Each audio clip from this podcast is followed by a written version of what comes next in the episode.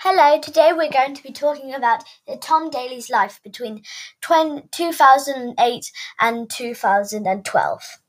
First, let's start in Beijing. He's a UK double welter common champion. Wow, that's big. Anyway, first Olympic Games were in Beijing 2008.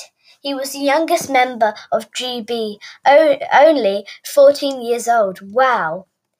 His first competition was in synchro. He came seventh place and he was very happy with the score he got for 14 year old.